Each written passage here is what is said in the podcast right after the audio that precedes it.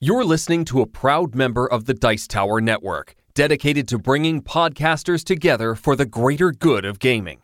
It's sort of like Voltron, but with better lip syncing.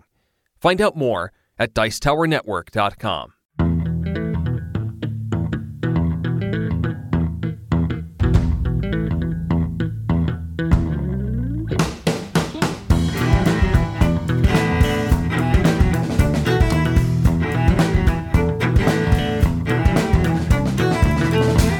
Hello and welcome to another episode of the Family Gamers podcast. This is episode three thirty-five.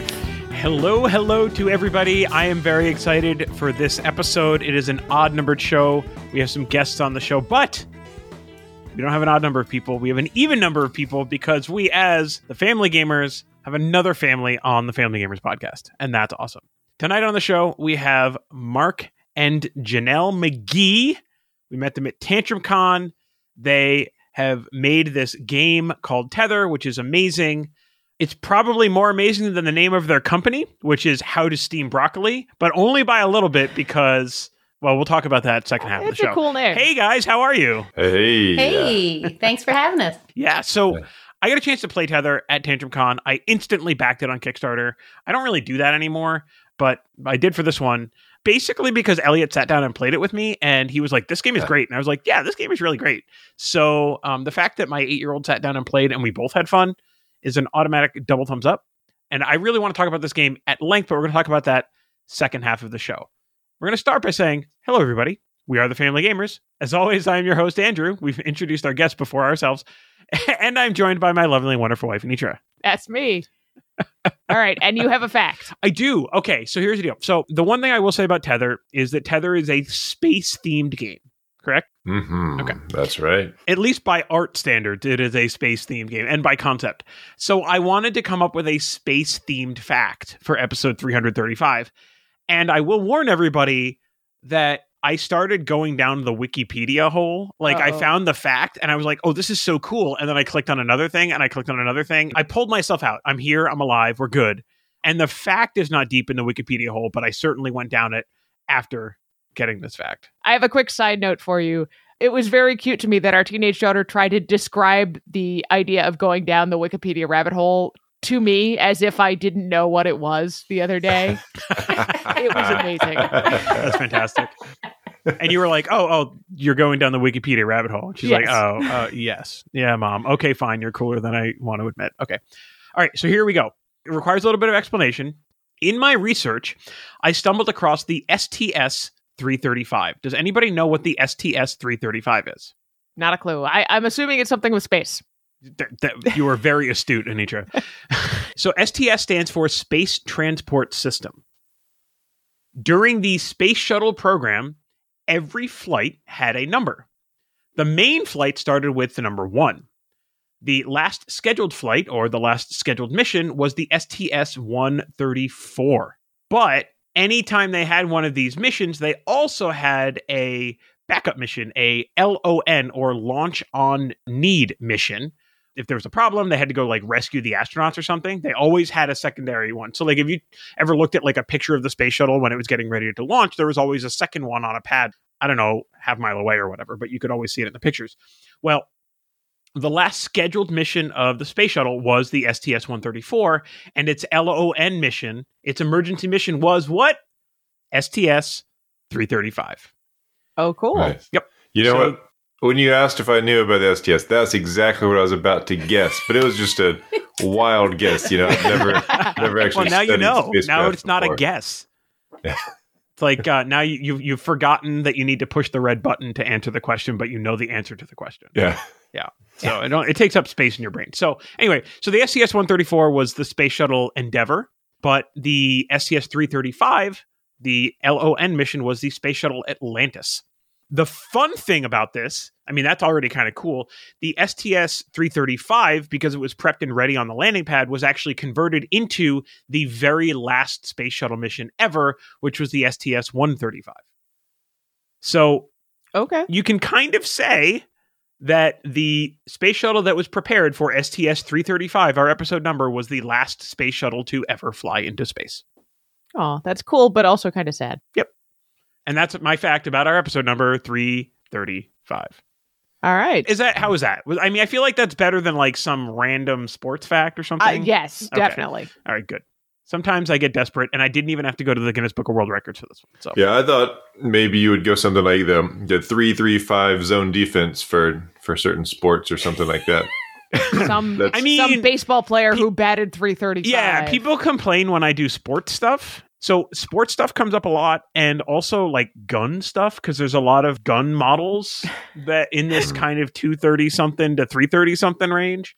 I don't know, man. I'm hopefully I'm I'm working my way out of that. The B M W three thirty-five came up a lot. That was a really difficult thing to get out of my Google searches, but I ended up on something I was happy with. Anyway, well, good job. Thanks. Yeah. Uh, all right. Just a note from our sponsor. Have you ever heard the term "it takes money to make money"? Well, it's not the only way to make money, but it is a true statement. Income, however it looks, is like an engine. It can start slow, but as you build your resource pool, it often becomes easier to make more. If this sounds a little bit like the last time you played Wingspan or Terraforming Mars, it's because there's a lot of similarities between engine building in board games and financial engine building in real life. If you need help figuring out how to get that engine started, First Move Financial might be able to help. Head over to first move financial dot com slash family gamers and see how First Move Financial can kickstart your financial engine today.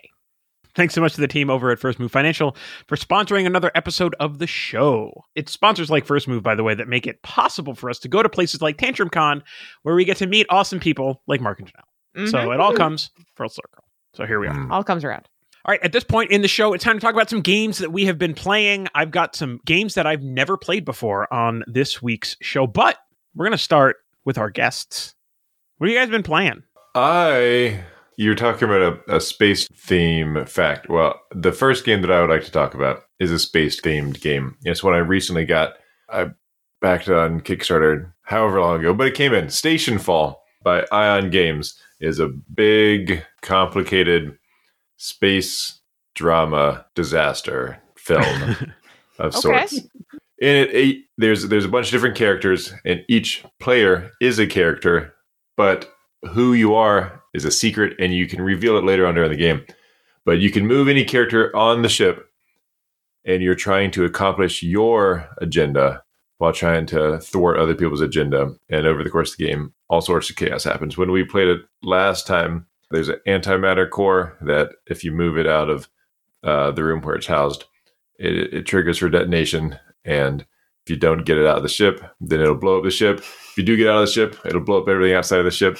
That sort of thing always uh, causes chaos. There's a top secret project that if you choose to unlock the Project X room, it could be any disaster that awaits you behind those doors. There's a giant alien that kind of runs around and destroys people. There's there's a death ray. There's all sorts of stuff. Wow. So, yeah, there are lots of ways to die in space. Oh, yeah. Oh, yeah. And yeah, it, it's fascinating. It's probably one of the most complex games that I've played. I tend to play lighter fare than than uh, in really any Ion Games game. But but this one is really interesting, and it, it's been a lot of fun. So who do you play that with? We have two regularly scheduled game days. One of them is Friday nights. It's every fourth Friday night, but interspersed between those Friday nights, but two weeks offset on Saturdays is another game day. So we have a Friday, and then two weeks later, it's on Saturday. Two weeks later, it's on a Friday. Two weeks later, it's on a Saturday, et cetera. Usually the Saturdays, there's families there. There's a bunch of kids there. So we play easier, lighter games that can be interrupted by screaming children and pizza and stuff. And then on Fridays, that's in the evening where some of the The people who are more interested in the heads down, it might take us a couple hours to get through this sort of games. Mm-hmm. And those Friday nights, that's the time for Stationfall. It's not a um, screaming kids and pizza game. Sure. So Janelle, do you play? Are you a Stationfall fan? I don't usually do the uh, heads down because I have to take care of the pizza and the screaming kids. So I've been playing pizza interrupting screaming kid games, but not just because of the pizza and the screaming kids, but our oldest that you met at Tantrum Con, she played games on her own for the first time, like not being introduced mm-hmm, by mm-hmm. us and us telling her. Mm-hmm. So she's been bringing those to me, and that's been fun. Oh, that's so rewarding. She's brought yeah. Finger Guns at High Noon and Bonanza, and we've already read rules to some of the other ones that she brought. So it, I've been just playing games through her, which is nice. Very different. We yes. usually bring the games to them. So that's been fun. So I've been yeah. playing the pizza and screaming kids games. But it's been pizza fun. And the screaming kids game. That's a game I think everybody uh, on this call has played in the past. But it is really neat to watch the thrill of exploration and discovery through your kids instead of kind of pushing it on them, right? Like yeah. to watch them kind of organically discover the stuff and, and have them say, oh, this is really cool. And you're like, I know.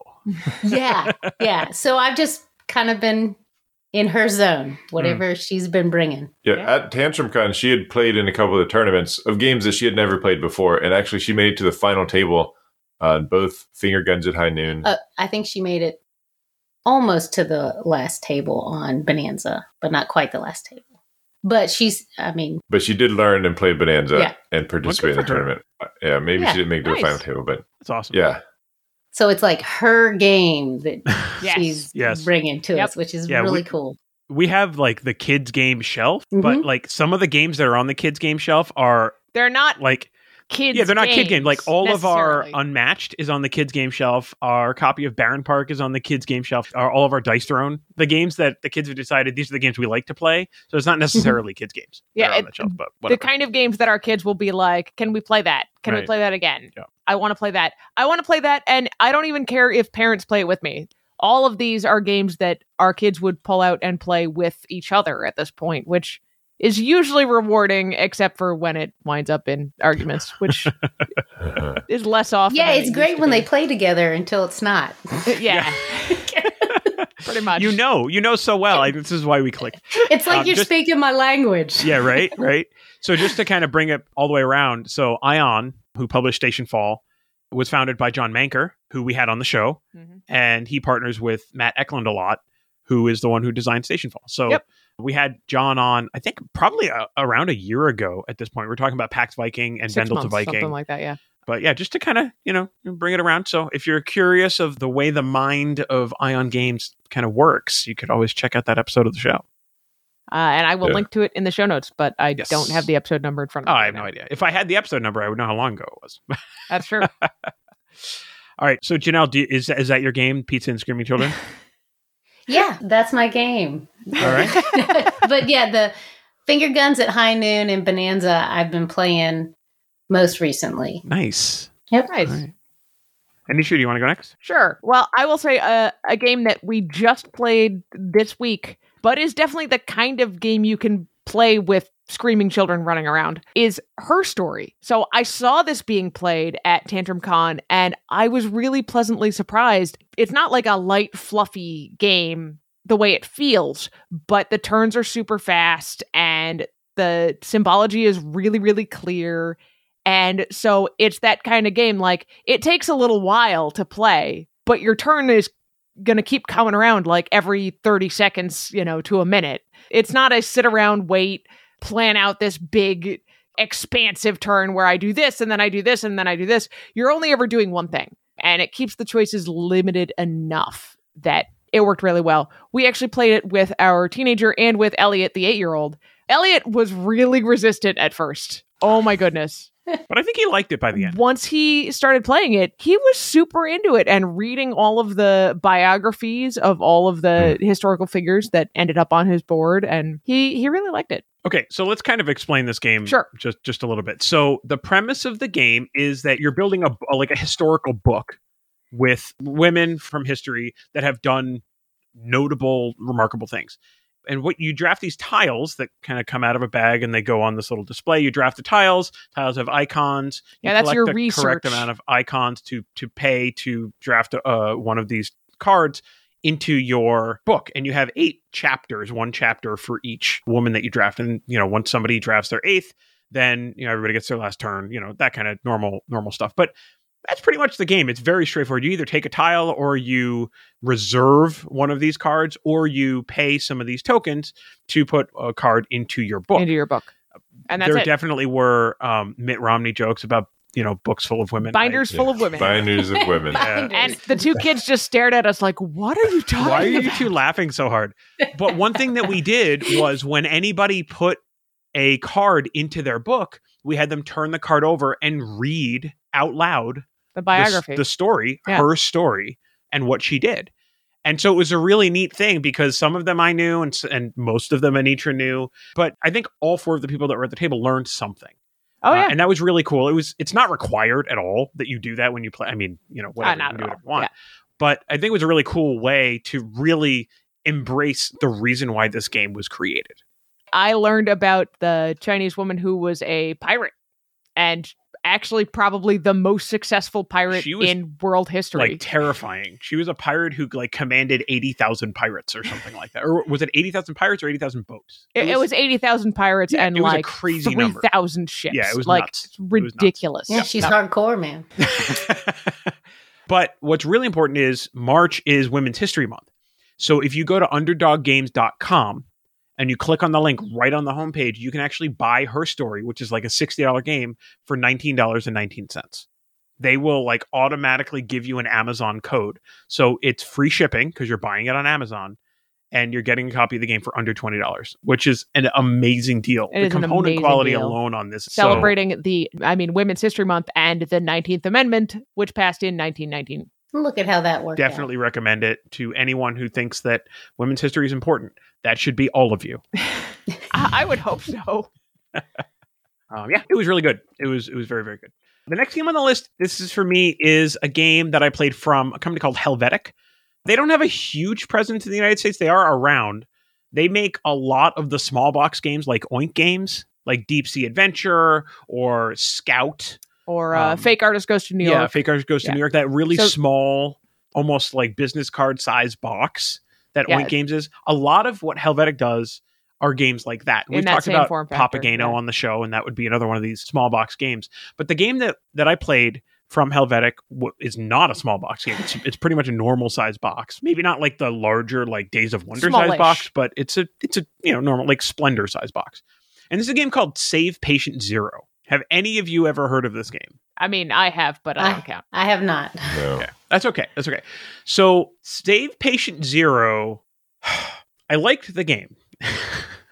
I love Turing Machine. Anitra and I both love Turing yes. Machine. Save Patient Zero reminds me a lot of Turing Machine in concept. So what has happened is that Patient Zero, they were infected with this deadly virus, but they're Patient Zero. They're like the first one. So you're trying to cure them or whatever. Like that's the premise of the game. And everybody gets a tear-off pad sheet, and there's these twenty-five, like, virus blobs on it. And three of them, there's a deck of the same twenty-five cards, you draw three of them, and those three virus molecules are the ones that you're trying to discern by performing logic tests on your grid. So you might do something, and the third-party arbiter or whatever will say, like, oh, you got one of three, and so you kind of have to, like, take some notes and be like, okay, one of these... I selected these six and like one of the three molecules is one of these six. So there's like all these different kinds of tests that you can perform against your grid of molecules to try to figure out which ones they are. In the standard game, you have to have a neutral third party. So the game is designed for like two to seven players or something like that because there's variance for lower player counts. But then you always have one person who's just like sitting there twiddling their thumbs like, what are you going to guess? Because I know the answers. And I guess like if you really like being a D M and you just like lording over other people that you know something they don't, you would enjoy that role. But I feel like that would be so profoundly boring. I don't know why you would ever want to do that. So there's a variant to this game where you take this deck of twenty-five cards and you have these two teams. It's it's basically always two teams. Each team draws three separate ones. And so... if Team Red does like a logic test, it's against the three cards that Team Blue has drawn. And if Team Blue does a logic test, it's against the three cards that Team Red has drawn. And I feel like that's a way better way to play this game. Like this whole neutral third party thing is just terrible. Like I, I, yeah. I really don't like it. That variant that you just mentioned sounds like how, uh, what was it? Decrypto does it. Yeah, kind of. I don't feel like the tension ratchets up in any meaningful way if you're both trying to find the same three molecules. Like who cares? You know what I mean? Hmm. I don't know. There's also some printing issues with the game. Like, so they're numbered one to twenty-five, but like some of the pictures don't line up with the right numbers on some of the cards. Like the printout is different from the card. That's bad. That's bad. That's really bad. That's really bad. Yeah. So I, what I basically need to do now is sit down and like tear all of the components apart and like fix them somehow.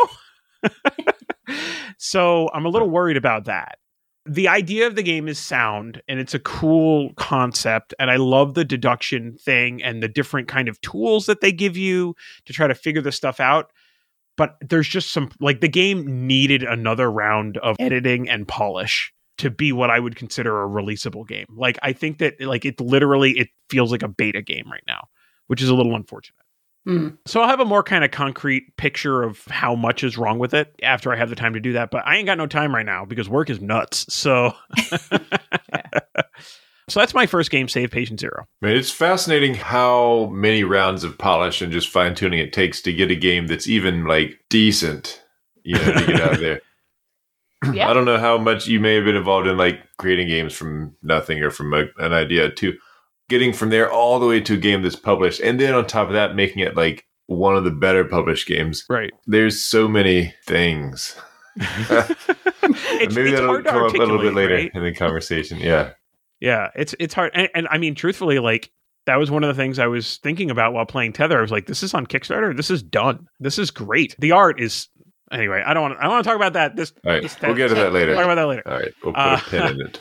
Yeah, well, and it's especially hard when you have to have like different things that have to match. Like the pad has to, the numbers and the pictures have to line up with the cards, and yeah. like, and so if anything gets adjusted, you have to go back through everything again. And so I understand how it can happen. It's just a little unfortunate. Yeah, absolutely. Yeah, it also didn't start as a game in English, so like some of the names of the tools, like they didn't bother translating them because I mean it doesn't matter. They can have garbage names. Like if you've ever played Space Team, none of those tools have real names. Like it doesn't really make a difference, yeah. but it just given some of the other jank, it's a little more obvious. It's an extra layer of difficulty where there doesn't need to be a layer of difficulty. Yeah, there's also a helper app that was not at all helpful. Like, if they made oh, the helper app good. better so that the helper app was somehow adjudicating the logic puzzles, then I think you're on to something. Mm, but, really. Again, just needed a little bit more. We got to download the bonus player aid to assist with the helper app so then it can function the, the action yeah, the game. Yeah.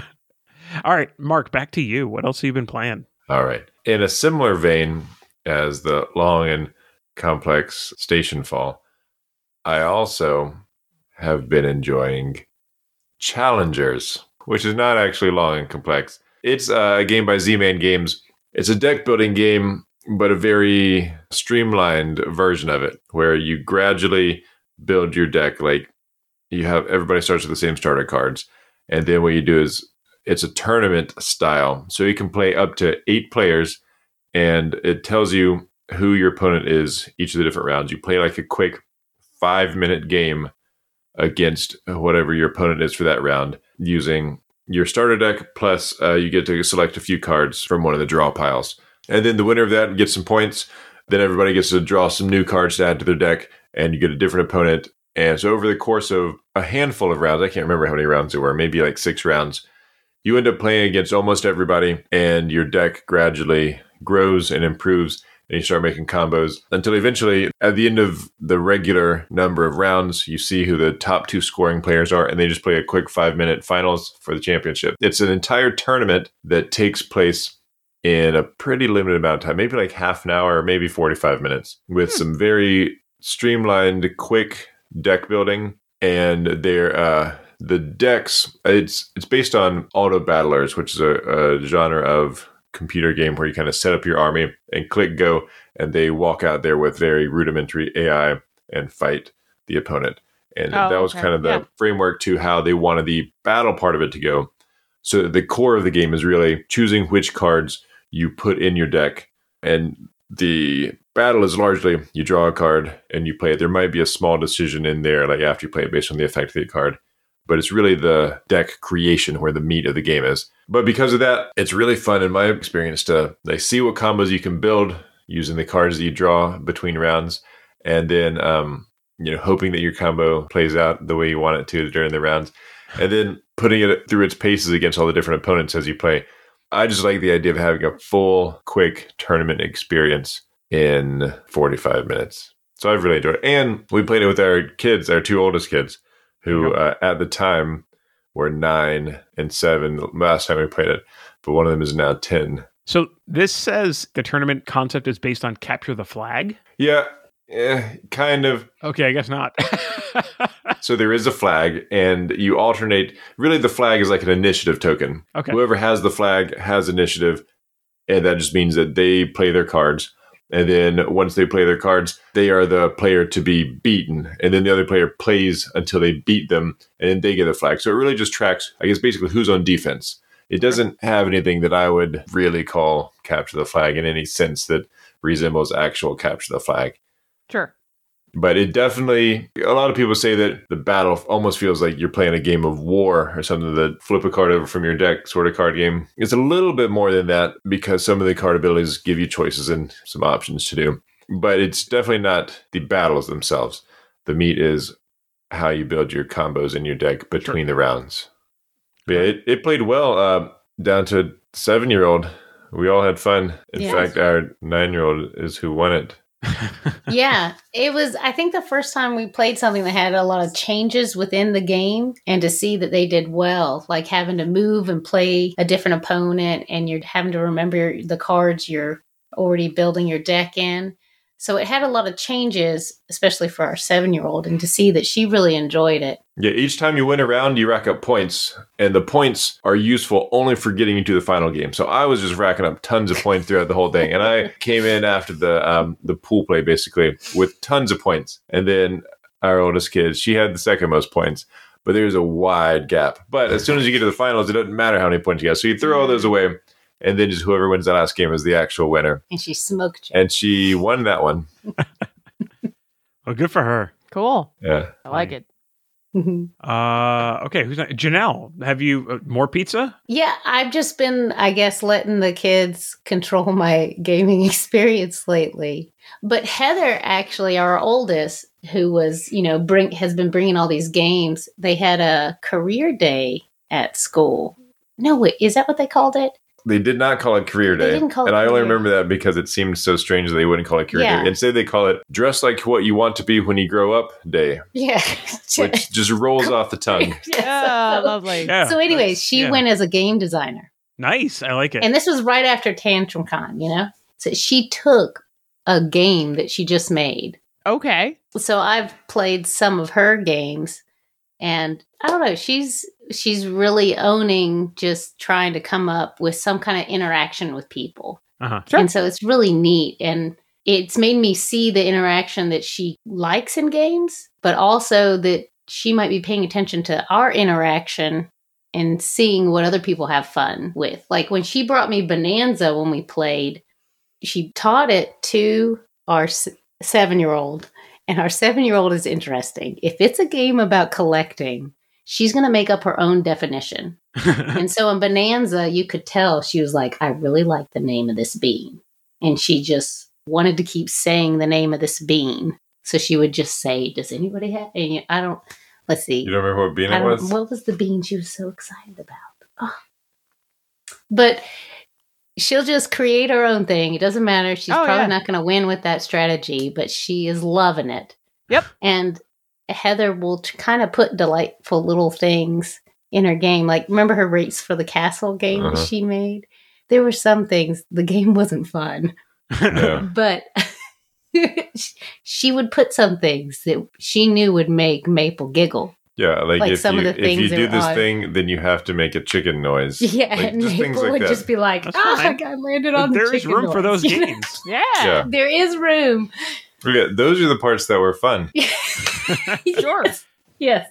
But uh, anyways, yeah, I've just been playing Screaming Kids and pizza games. And I Bonanza. Guess. And Bonanza. Okay. Cat Lady. Cat Lady, yeah.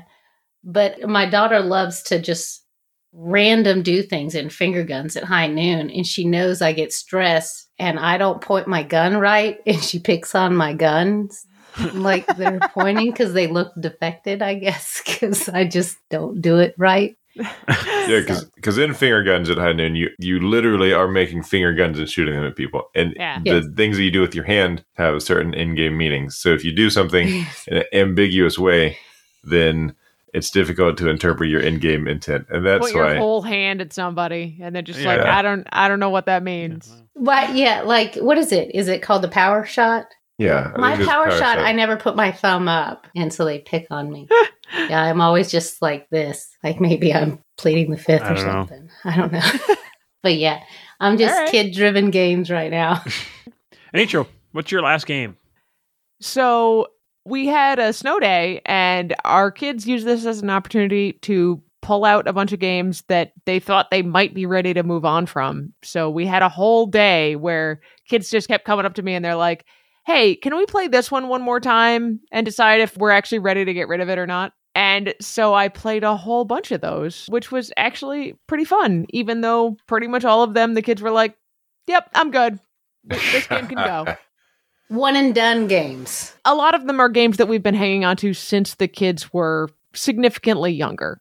And they just, okay. they're feeling like they've kind of outgrown them. Things like Ghost Fight and Treasure Hunters, which I really enjoy, but the difference between the easy mode and the hard mode is huge. Easy mode is not that interesting anymore. Hard mode is still really hard. And so the kid who picked that one out is like, I don't like this anymore. I'm not interested in this game anymore.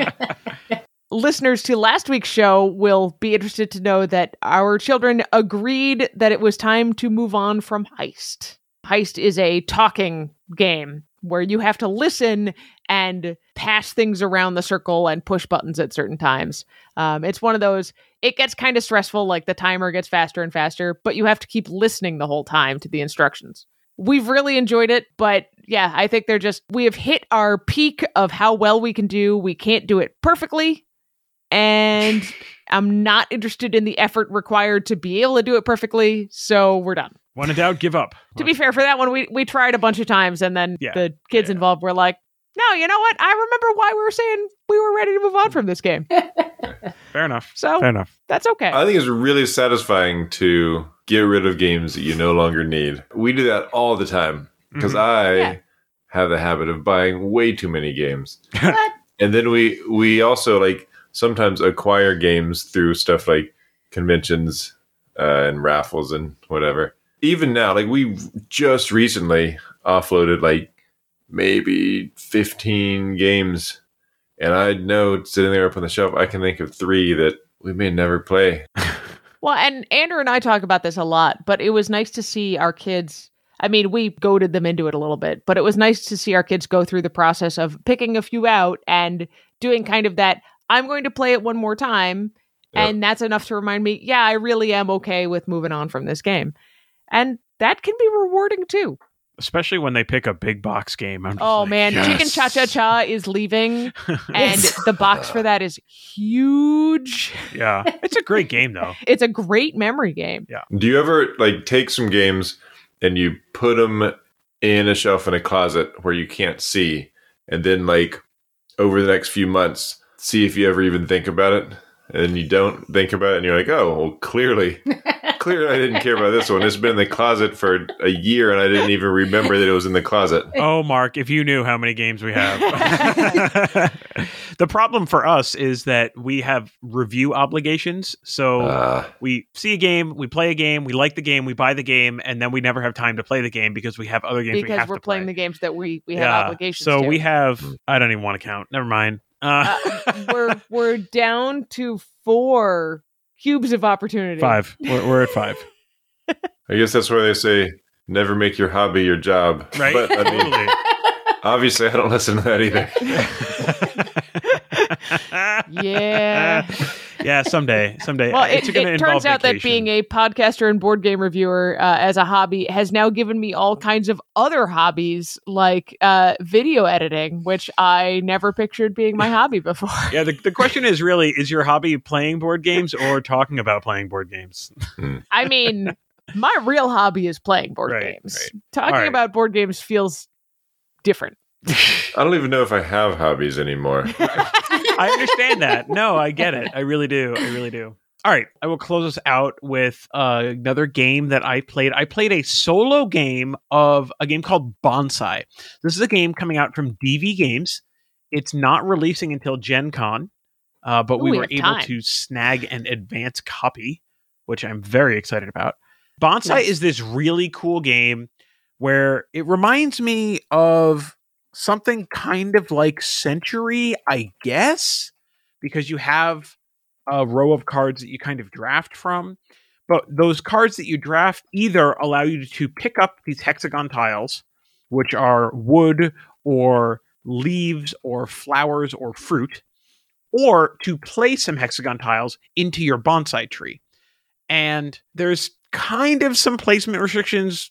Really, there's only a little bit of placement restrictions, but you literally have just like the root of your bonsai tree to start.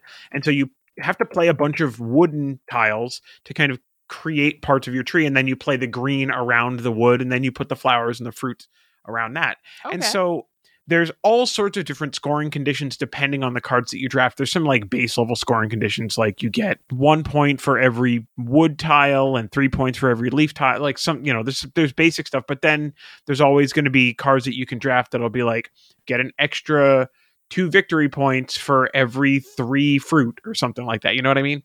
So it's a relatively simple game, but because it's so freeform, you're not allowed to rearrange your bonsai tree. But there's nothing that's saying you absolutely have to do it in this direction or that direction. You just kind of have some placement restrictions as you go right? along.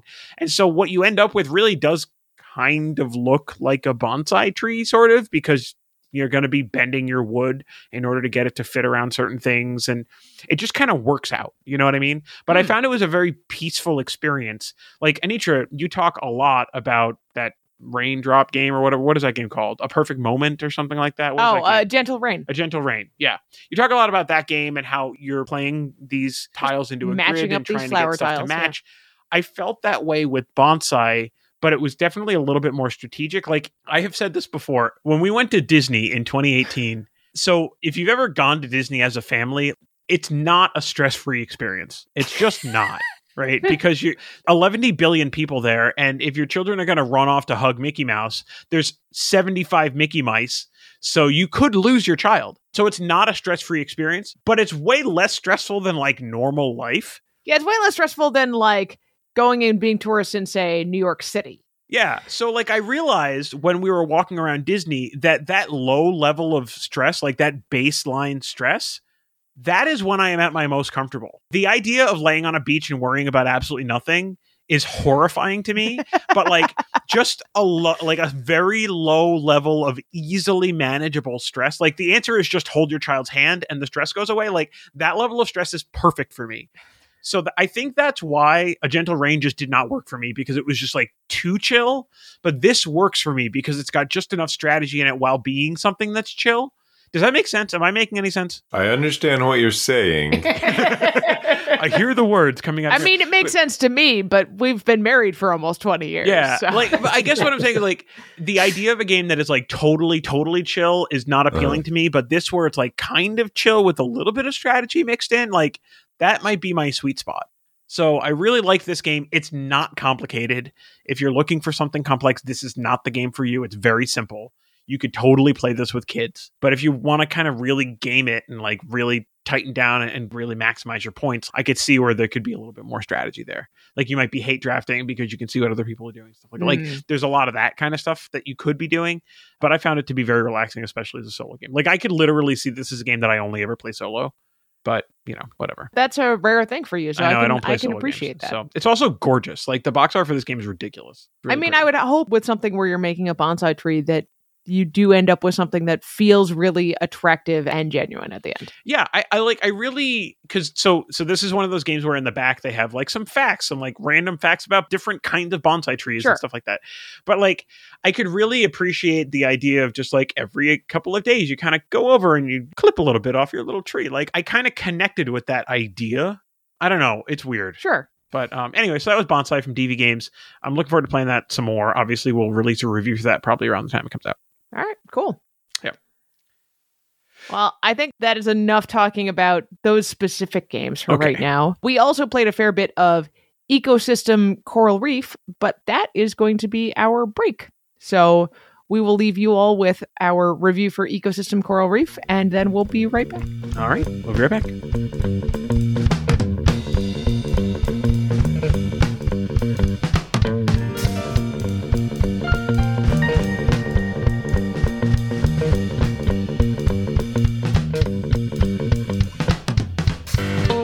Coral reefs are beautiful.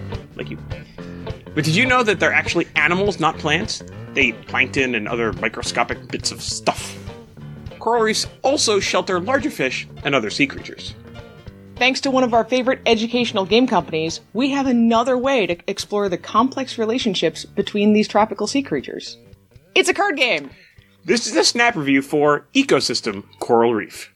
Ecosystem Coral Reef is a card game for up to six players, designed by Matt Simpson and adapted by Steve Schlepphorst, and it's published by Genius Games.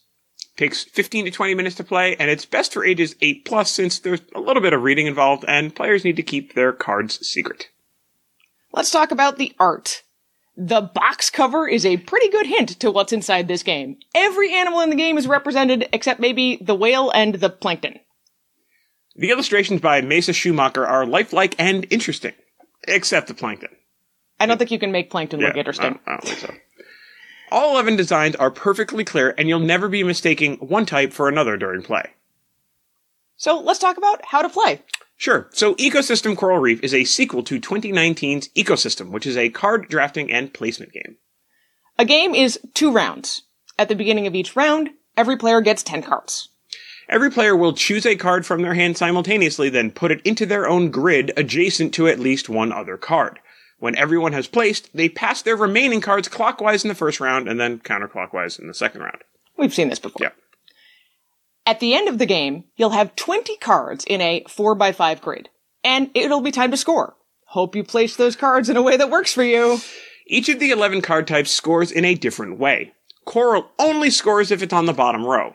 Clownfish want to be adjacent to plankton and coral, and whales score for every krill card in the entire ecosystem. Most of the cards also fit into a food web category, either producer or prey or predator. Players score each group separately, then they take the lowest of those three scores and add it again as a food web bonus, showing how all of these creatures live in balance. So I was really excited when I saw the first Ecosystem game. Like many Genius games, it takes a scientific concept and it marries it with game mechanics to create something that's both educational and truly fun to play. What? I know, right? It reminded me of What in the Wild, which is another game we've reviewed, but this one has fewer species represented, which should make the choices easier. On the other hand, we have played some drafting games from Genius that weren't great, so we were hoping that Ecosystem would be better. Our big concern was not only would it be fun, but would that fun be married in the gameplay with something that teaches? Something meaningful, specifically. Yeah. So, Anitra, let's talk about what surprised us about Ecosystem. Well, I'm going to start with a negative. The cards are really small. I know they did this to make it possible to build a four by five grid without taking over the table, which is great, but there are one hundred thirty cards. This is only about sixty of them. That makes it very hard to shuffle. We found out just how much of a problem that can be in our first game, where coral, you know, in the name of the game, never showed up at all. It's also hard to remember how the various cards score. Everyone gets a player aid, which is actually very helpful with this, but I do wish there was some kind of symbology on the cards themselves beyond just the predator, prey, and producer symbols. But now some positives. Card drafting games like this don't usually work well at fewer than three players. But the rules for Ecosystem Coral Reef include adaptations for two players and for solo, and both of them work quite well. Two-player drafting uses a third hand of cards for like a neutral player who is included in the drafting rotation and randomly discards one card each turn. In some games this might not work, but in Ecosystem it was perfect. Each player passes to the neutral player for half the game, and you never really know exactly which cards you're going to get a chance to see again. I'm also not really shy about how much I don't like automatas, but this one is very simple, and it provides a buffer between the players that just works super well. Solo mode ditches the drafting entirely, which is great. It focuses instead on building the grid. You're going to build two grids simultaneously, one for yourself and one for Mocha, a fake player with set rules for adding to their grid. Your goal is to beat Mocha by a wide margin, like at least fifty points, and better if you can do it by like seventy points. This is another thing I really liked. In the solo game, you're almost playing two games at the same time, one of them to score well, and one of them to score poorly. So, Nitra, do we recommend Ecosystem Coral Reef? The box here suggests that Ecosystem Coral Reef is for ages eight and up. I'd say that's about right, because in theory, reading isn't required to play, but there's a lot of scoring conditions that you need to keep straight. I think the game is really good for reinforcing marine biology and the concept of the food web, and you'll have fun while you're playing it. I recommend this game for parents and teachers ready to play along with kids. If you're working through a module like this in your science class, or your kids are in their science class, it's a good one to break out. Plus, it's small and relatively inexpensive. Hey! So, Anitra, what are we going to rate Ecosystem Coral Reef? I think we're going to rate it three and a half fish out of five. And that's Ecosystem Coral Reef in, in a, a snap. snap.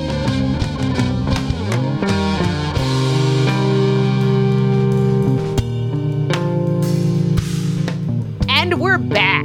We are here with Mark and Janelle McGee of How to Steam Broccoli. All right. I've been literally waiting for... It's been... How long has it been since Tantrum Con? Like three weeks? Four weeks? I don't even know. But I've been waiting to talk about how to steam broccoli or how to cook broccoli since Tantrum Con because Janelle and I started to talk about this and realized that if you were going to come on the show, we should... We should save this conversation for the show. So, so I'm going to say that my preference is to roast broccoli. Roast broccoli rules. But I think, Janelle, I think you have the floor. Oh, there's so many ways you could take this. Now I just want to talk about roasting broccoli. I love to grill it too. Do you do that? Or do you just roast it in the oven? I usually just roast it in the oven. A little um, bit of salt and some oil, like olive oil on it. It's funny because lately I've been making a couple of recipes that call for like steamed broccoli. And I'm like, why would I steam it? I will just roast it in the oven and then use it in the recipe. Yeah. Because I like man. the little charred bits and the little mm. caramelization that you get when you do that. Yeah, it is delightful. So steam and broccoli is an interesting thing. I love to do it. And there's so many things you can just, you know, sprinkle on there when it's done. But back to real life, it's hard to do when you have kids because you have to watch and not oversteam it. Yes. Or it's going to be a soggy mess. Mm-hmm. And the zone to try to figure that out, we realized everybody cooks different, of course, but there's still a right way to not go too far or undercook steamed broccoli. And my method is the color. Just watch for that pop of green yeah. when you're looking at it. Yep. But I have to look at it to find that zone. Yes. If somebody's yes. fighting. And we're laughing because we're like, well, yes, that means you have to look at it. But also as a parent with crazy, chaotic things going around, I know that sometimes just like a, oh, no, it's been so long. I haven't looked at and it. Get, and you look at it and you're like, nope, that's the wrong green. I did not hit that, the mark. That is tonight. Too much. It is now this yes. sickly yellow. I, I just have color. This like picture in my head of like somebody from a, a different culture or like an alien comes in. And it's like, what is wrong with this lady who is staring at this small tree? Yeah. Like, just looking at it and like trying to ignore my kids to get it right. But that's because that's my preferred method on how to steam broccoli. I sure. look for that color. We even went to the hardware store one time and looked at all the greens and like found the name of like, that's the green I looked at. And it wasn't, it wasn't properly steamed broccoli. And it wasn't called how to steam broccoli. It was definitely a miss on their part of naming it. But Mark doesn't use the color. He uses time. Yeah. To steam broccoli. There's a process of steaming, and the process, as long as you do it consistently, then it should take a consistent amount of time. So as long as you, you set it up the same way every time, set it to the right temperature with the right quantities of everything, then you know when it will be done. And then you don't have to think about it. You just know when it's been this much time, it's done. But that, that does require you figuring out how much time that takes. I remember actually t- talking about following instructions in time. The first time that I tried to make a pecan pie, I just followed the directions precisely. I did not make a mistake. Uh-oh. And that thing came out there out of the oven black, and it was terrible. I loved, I loved, I did not make a mistake. It came out I, black. Yeah.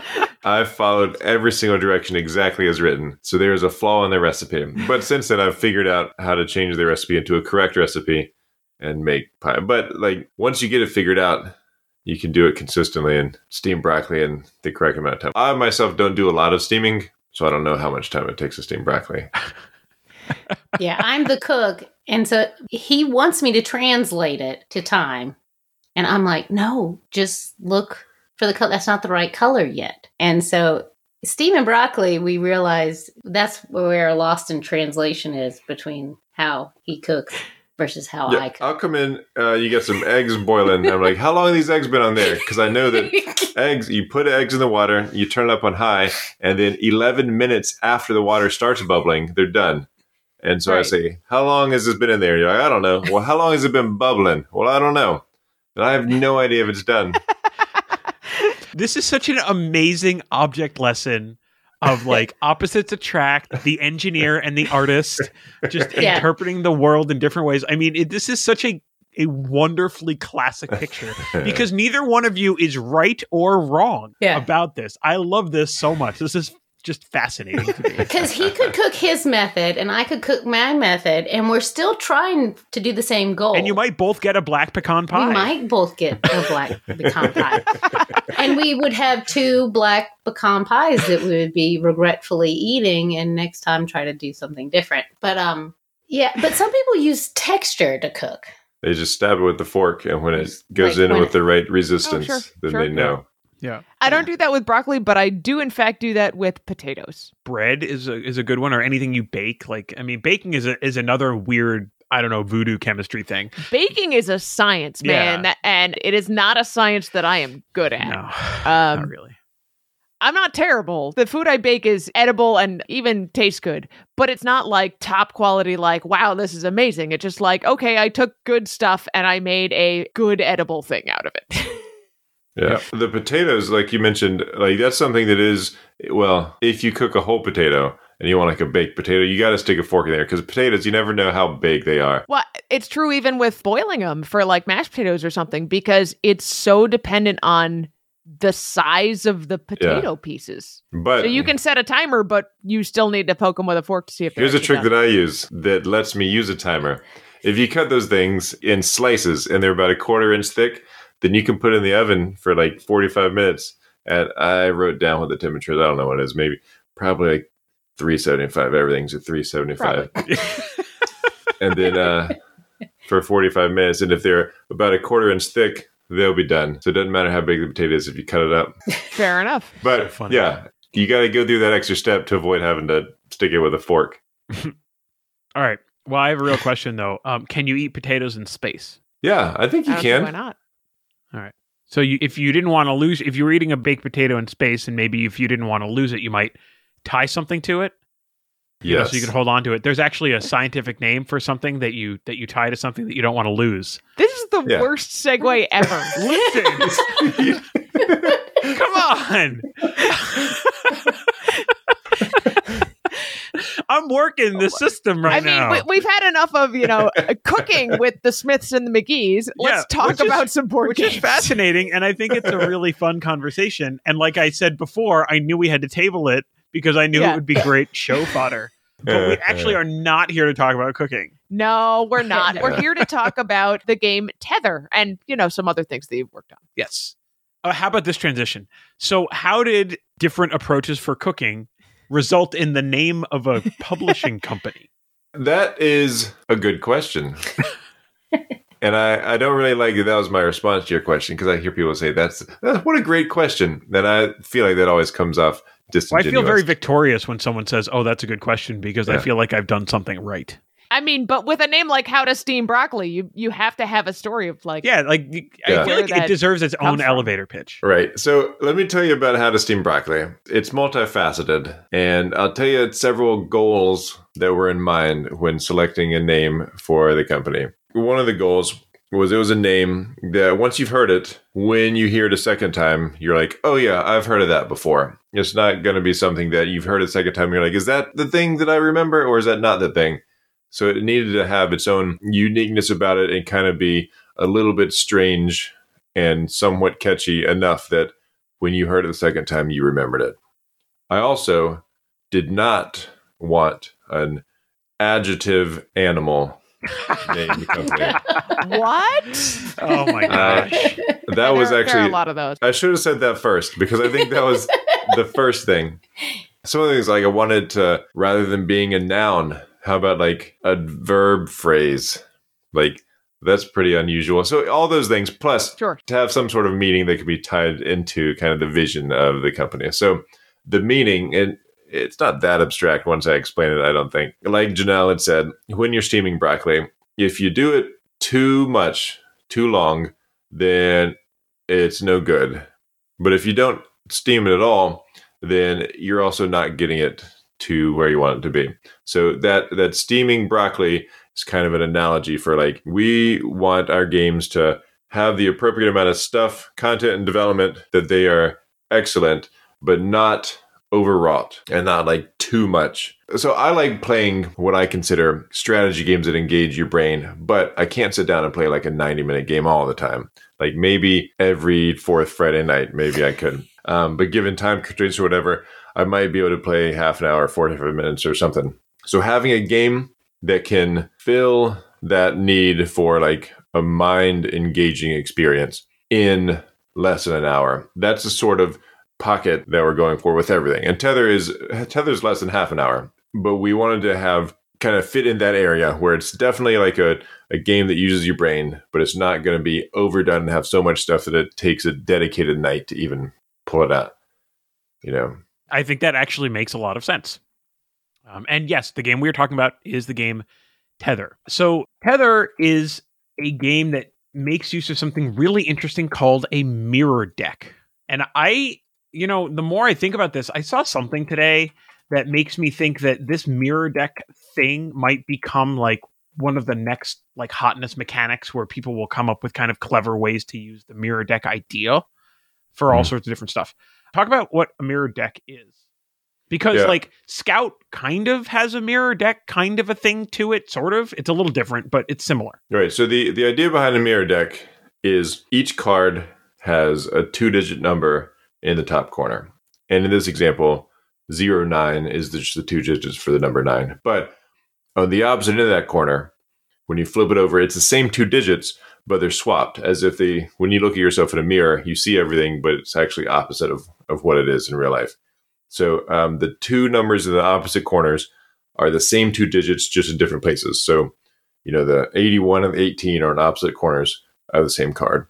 And this mirror deck idea was actually presented to me by um, Daniel Solis is a guy that I know. He's he's one of the members of the Game Designers of North Carolina, too, yep. where, you know, I'm in that group. We know each other. We go to meetings. We hang out, whatever. Actually, Daniel and I have designed a game together in the past. And so he had he was playing with this idea of a mirror deck. And from that is where the, the roots of Tether were born. So it's definitely inspired by his mirror deck idea, and then we kind of took it from there and put the game framework around it. So do you want to talk a little bit about how the game actually works, like what you're trying to do? Yeah, so in the game, as you uh, play cards to the table, you're sitting across from your opponent. So it's either a one versus one game or a two versus two team game. And when you put a card down, because of the features of a mirror deck, each side of the table sees a different number. And what you do with these numbers is that is how that is what you use to tether the astronauts together. And it's just in consecutive numerical order. Like the ninety-five can connect to the ninety-four and the ninety-six and so on. And the trick that makes it work really well is that one player is connecting astronauts together horizontally, and the player on the other side of the table from them is connecting them together vertically. So while we both see the same card, we see different numbers on the same card, and we're connecting along different axes, uh, which does a couple of things. One, it allows us to work together to build the same group while also working in different directions so that we can have different ways to measure our progress. The horizontal player wants the groups to be wider, while the vertical player wants the groups to be taller. But it also, the thing that I think is even more interesting about it is if I'm the vertical player and I play, you know, a string of cards that goes up vertically across the table, each one of those presents a different opportunity for my opponent to play a number horizontally connected to it. So everything that I do does make the group taller, which I like, but it also creates more opportunities for my opponent to play off of it to potentially uh, work in their favor. But then everything that they do could create opportunities for me to build off of that. So there's this um, you know, mutual benefit to everything that everybody does, even though we are definitely competing and we have we have different objectives hmm. in the game. That's really cool. Janelle, what do you like or love, I would hope, about this game Tether? Well, since we have uh, a lot of pizza and screaming kids going on, it really fits really well for us to play a game that's really fun, but has a lot of thinking in it. But we could play it multiple times in an evening, or like if we only have like a pocket of time or something. I, I know one time we were playing and I was like, let's just keep playing until I beat you. Because obviously he's really good at the game. I don't know how many times we played until I win, and that's not important. It was but- like once, maybe. I was just saying, yeah. You haven't slept for three years. Right, yeah. Three years later, and then I won. It has a whole lot that you don't see because the easy, the rules are, seem really simple when you're explaining it. Connect the numbers together, vertical or horizontal, depending what player you are. But as you're playing it, you're just wrapped up in this neat give and take. And it's just really fun to see if you can, well, in my case, beat the designer, which just tickles my fancy when I can. So I really like it. As much as it is in a small game and you can play it over and over, like, oh, everything's going good. Let's run it back. It's one of those ones you can just run it back. Sure, sure. And like that that description that I gave is really like, it's like ninety percent of all the rules of the game. Like you talked about it being like, you know, pretty quick to teach. Like the only other rules are like how exactly your turn is structured and, and where the cards come from. But really that idea about consecutive numbers horizontally or consecutive numbers vertically. Like if you if you get that, that's the part of the game. Like the rest is, yeah, how you draw cool. cards. So one of the things that I noticed when we played was that there's a really compelling desire to connect different pods of astronauts together. You're very much kind of driven to try to figure out a way to do that, even though like you might need cards that you don't have access to, or you may be waiting for a card to come up and then realize it's in your opponent's column or row or something because they saw it mm-hmm. differently or things like that. But that part of the puzzle, I think that's something that uh, really appeals to kids because it's so obvious, right? Like I have a seventeen, I need an eighteen. You know, it's it's mm-hmm. very mm-hmm. simple, but the puzzle to figure out how to get that to actually work is mm-hmm. so different. You know what mm-hmm. I mean? Um, and I think that's a really, really neat thing about this game. And I think that's one of the things that Elliot was really, really excited about when he played it was, okay, so you've got these kind of five astronauts over on the side, which are like the face up draw yeah, area, draft area or whatever it is. Yeah. And he was always like, okay, well, these three, I need something to get this one to come over. He actually beat me when we played, and it wasn't because I was trying to lose. So I think that is really cool. And it's it's kind of neat how geometrically it just works out when you connect the stuff together because of the way that all the cards connect. So mm. yeah, I, it when you first said having all these goals in mind, sometimes I just like having random goals. Like, you know, the the art on it is amazing. Shout out to Eric who did the art. But like the trench coat boys in it, sometimes I just like, these kids need to be tethered to an adult. Let's match these up.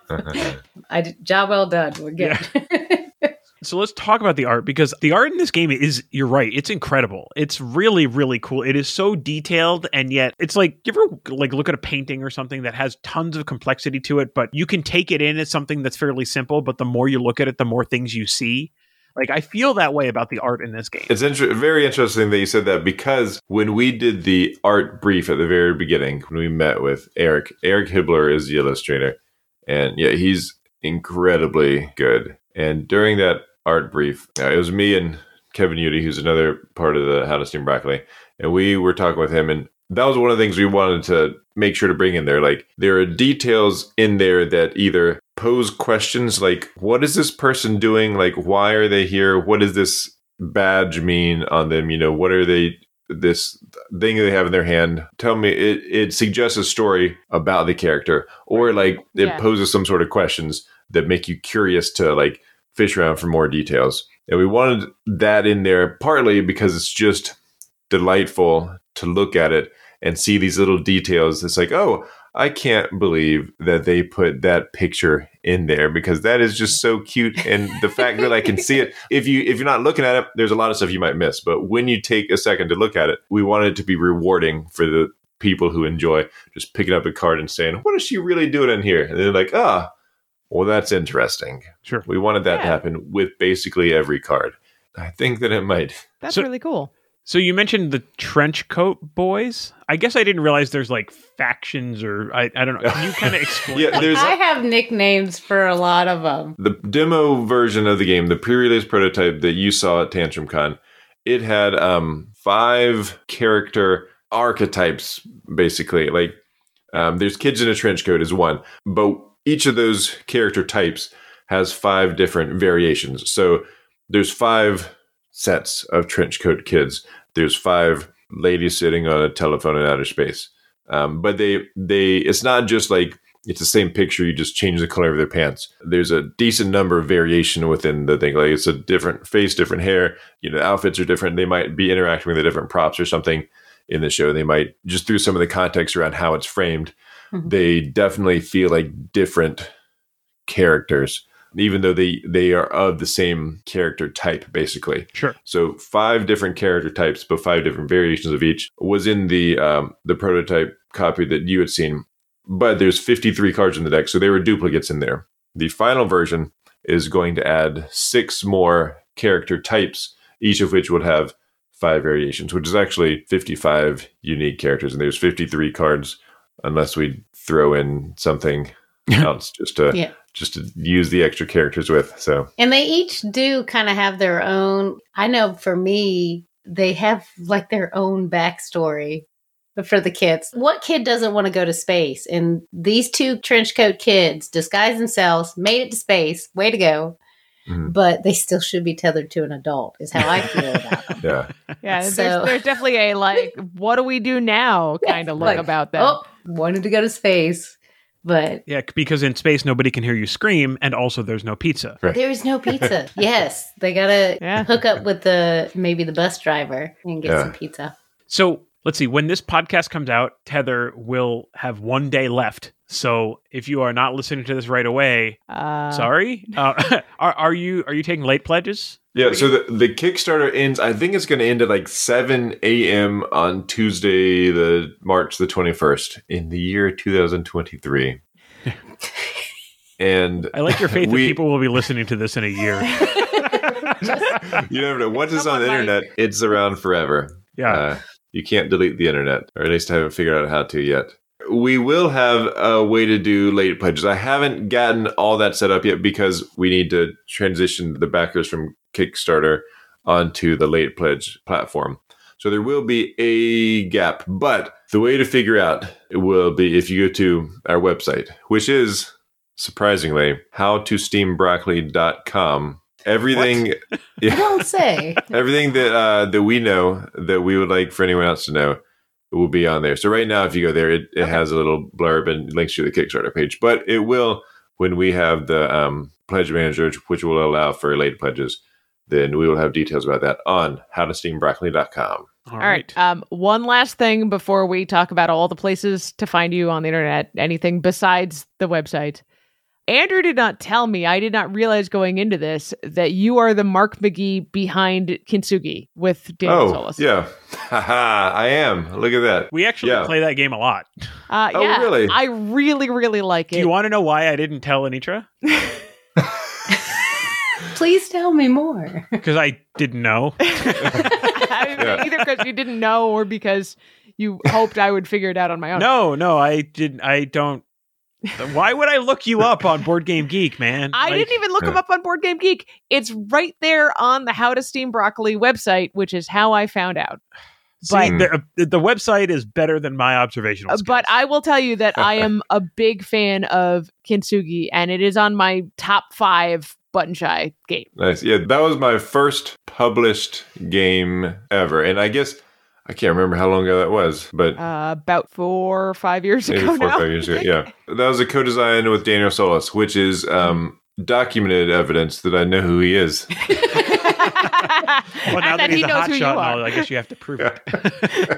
yeah. Yeah. So yeah, that was my first ever published design. I have another game with Talon Strike Studios that was on Kickstarter. Can't remember exactly how long ago. They there were some delays in production and freighting. Top Pop was my second published game, and then after that is when we started How to Steam Broccoli, and my third publicly available game is slash will be Tether. And then who knows that? I mean, I have other games that I work on, some of which may or may not come from How to Steam Broccoli, some of which may or may not come from other publishing companies, depending on if they're a better brand than How to Steam Broccoli for specific titles. Sure, sure, sure. Oh, and Top Pop was illustrated by Christina Petre. Yeah, I do remember seeing some stuff about Top Pop, but that was during COVID when everything seemed weird. So. It was one of the most difficult times to be a game publisher, I believe, because yeah. uh, shipping yeah. and freight were at maybe an all-time high, and COVID had people not buying games that required people to be in the same place.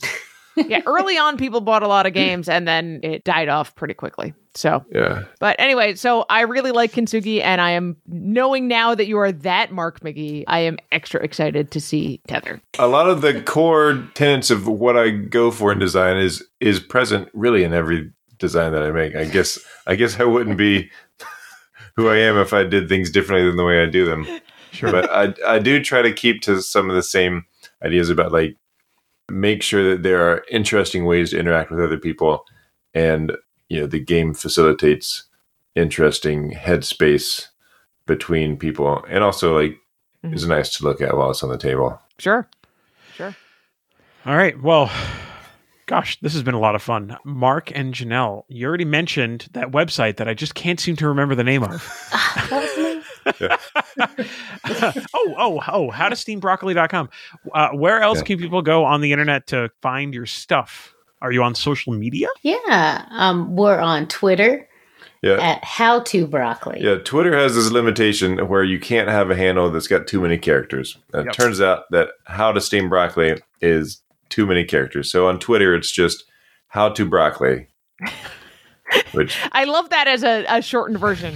Yeah. Yeah, how do sounds, I broccoli? It sounds very Neanderthal. How to broccoli. How to broccoli.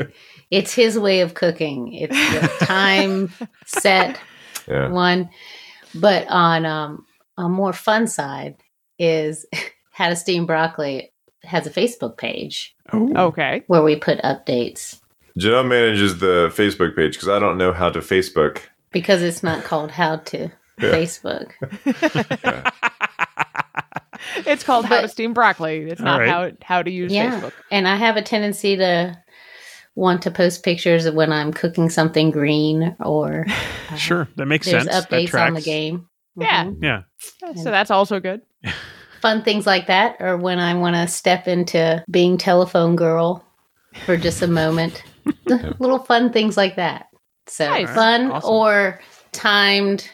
How to broccoli. And I bet if someone really did like a case study, they could look at how the the posts and the types of content on the Facebook page and just the way things are presented, and then compare that to how the, the Twitter page goes. And that, because I do the Twitter stuff, and yeah, I bet you could tell a lot about our personalities just by... How they steam broccoli, yeah. which category it would be in. Yeah, I, well, this gets back to that whole engineer artist thing, right? Like, I don't know. I love it. All right. So Whereas how, we're both engineers, so we tend to yeah. uh, sign our yeah, we're Twitter posts when we think that it might get confusing. Yeah. There you go. So go to How to Broccoli. All right. So we've got How to Broccoli on Twitter. You can go to how to steam broccoli dot com or just search for How to Steam Broccoli on the Facebook. Mm-hmm. And uh, mm-hmm. all right. Awesome. Anitra, how do people find The Family Gamers? Well, we would really like it if you went to the family gamers dot com, uh, where you can find basically everything, links to all the social media, all three hundred thirty-five podcast episodes, all five hundred and reviews. Uh, but you can also find us on social media. We are on Facebook and Twitter and Instagram and TikTok at Family Gamers A A. You can also find us on YouTube at Family Gamers A A. That's now. True. Head over to our Facebook page at Family Gamers A A, or our community at thefamilygamers.com forward slash community, or just like you can search for How to Steam Broccoli on Facebook, you can search for the Family Gamers community. And we'll probably be talking some more about steaming broccoli and also favorite board games uh, in the community coming up soon. Probably, probably. You can also always email us, Andrew at thefamilygamers.com. Anitra at thefamilygamers.com. Check out our Family Gamers and Play Games with Your Kids merchandise. We have t-shirts and hoodies and mugs and more stuff at thefamilygamers.com forward slash merch. If you enjoyed the podcast, please subscribe if you haven't already, and tell your friends about it. Honestly, tell your friends about it, even if you don't like it, because they might. Uh, and if you did like us, leave us a review and a rating at Apple Podcast. It helps a ton. It really does. Mm-hmm. You can also find us on Amazon Music, TuneIn, Stitcher, Spotify, or you can talk to your smart speaker and ask it to play the Family Gamers podcast. The Family Gamers is sponsored by First Move Financial. Head to firstmovefinancial.com slash familygamers to learn how the team at First Move Financial can help you pile up the victory points like gold. By starting your financial engine. With perfectly steamed broccoli. uh, oh, Andrew broke Mark. I mean, listen, it, like when when you're at a restaurant and the waiter brings out your food or the waitress brings out your food and the broccoli is that bright green, you're just like, you know, I can't wait to eat right. that broccoli. Yes. Right? Yes. Anyway, all right. All right. I think that's going to be it for us this week. So until next time, everybody. Play, play games with kids. kids.